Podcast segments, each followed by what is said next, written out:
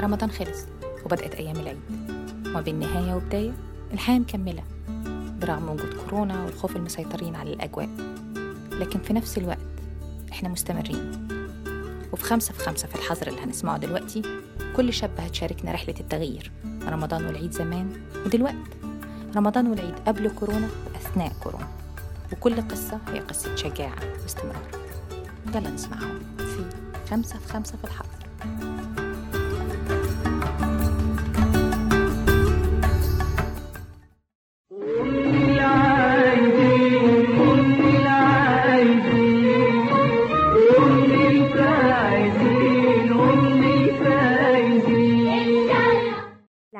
وأنتم بخير ومن العايدين الفايزين ومن السالمين.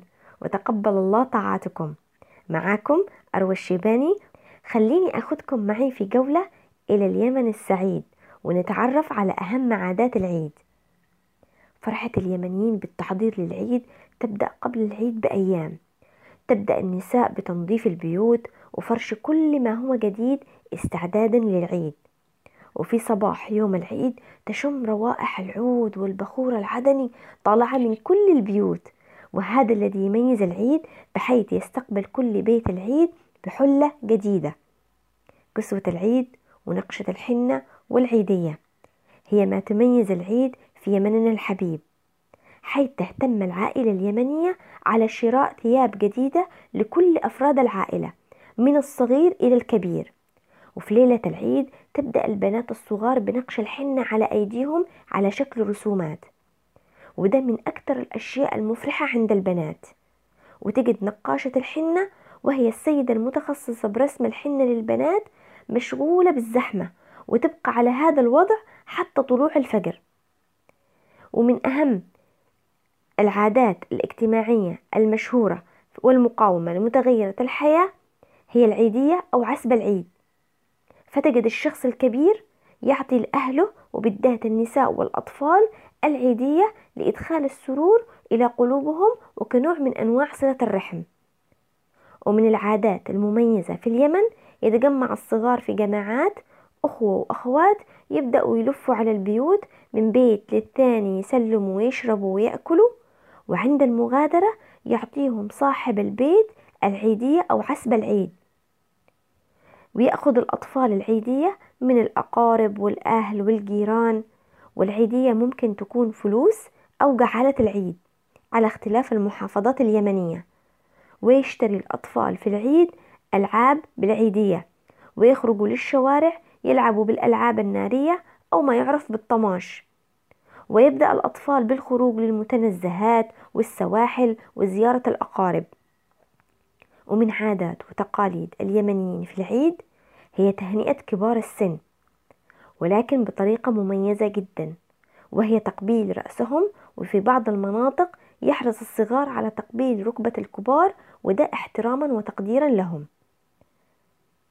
ومع إشراقة يوم العيد يلبس اليمنيين أفضل ملابسهم الجديدة للخروج مع أسرهم لأداء صلاة العيد. ويفضل اليمنيين لبس اللبس الشعبي قميص طويل إلى القدم بكم أو ما يعرف بالجلابية في بعض الدول العربية مع جنبية أو خنجر معكوف داخل خشب مزين بنحاس أو خيوط خضراء مع حزام ذهبي ويلبس الشال والكوت وأحيانا عمامة على الرأس أو يفضل بعض الناس في بعض المناطق اليمنية لبس المعوز أو المقطب وهو عبارة عن قطعة قماش تربط حوالين الخصر إلى تحت الركبة. وأحيانا يلبس عليه جنبية أو خنجر. أما النساء فتلبس عادة العبايات السوداء. بعض اليمنيين يفضل أكل تمرات قبل الخروج لصلاة العيد إحياء للسنة النبوية. ولكن عند الرجوع من الصلاة يتميز اليمنيين بقراع أو صبوح خاص جدا ويختلف بين المحافظات. ولكن الأشهر هي فتة اللبن مع السمن البلدي والعسل اليمني أو خبز الطاوة. وفي صباح العيد تقدم للزائرين القهوة اليمني التي تختلف عن أي قهوة في أي مكان مع أنواع من الحلويات أو كما يطلق عليها جعالة العيد وهي عبارة عن مكسرات زبيب ولوز وفستق وكعك وكيك. وجبة الغداء وهي أهم ما يميز أول يوم العيد وجمعة العائلة. وبالذات وقت الظهر. تبدأ موائد الأكل ويتجمع حواليها الأم والأب والأولاد وزوجاتهم وأطفالهم وتختلف من محافظة لأخرى. فتجد الزربيان وهي أشهر الوجبات والمندي والسلتة والمرق والسبايا. عند بعض المناطق اليمنية طقوس مختلفة للاحتفال بالعيد وهي رقصات يؤديها الشباب مثل رقصة البرع.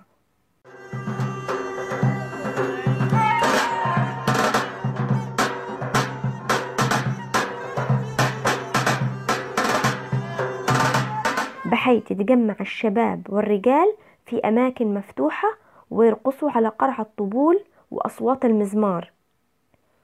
ويرفع الراقصين الخناجر التي عادة عادة ما تربط في خواصرهم. وتسمى الجنابي. وهكذا يحتفل اليمنيين بالعيد وكل عام وأنتم بخير. أسمى آيات التهاني أسمى آيات التهاني من قلوبنا.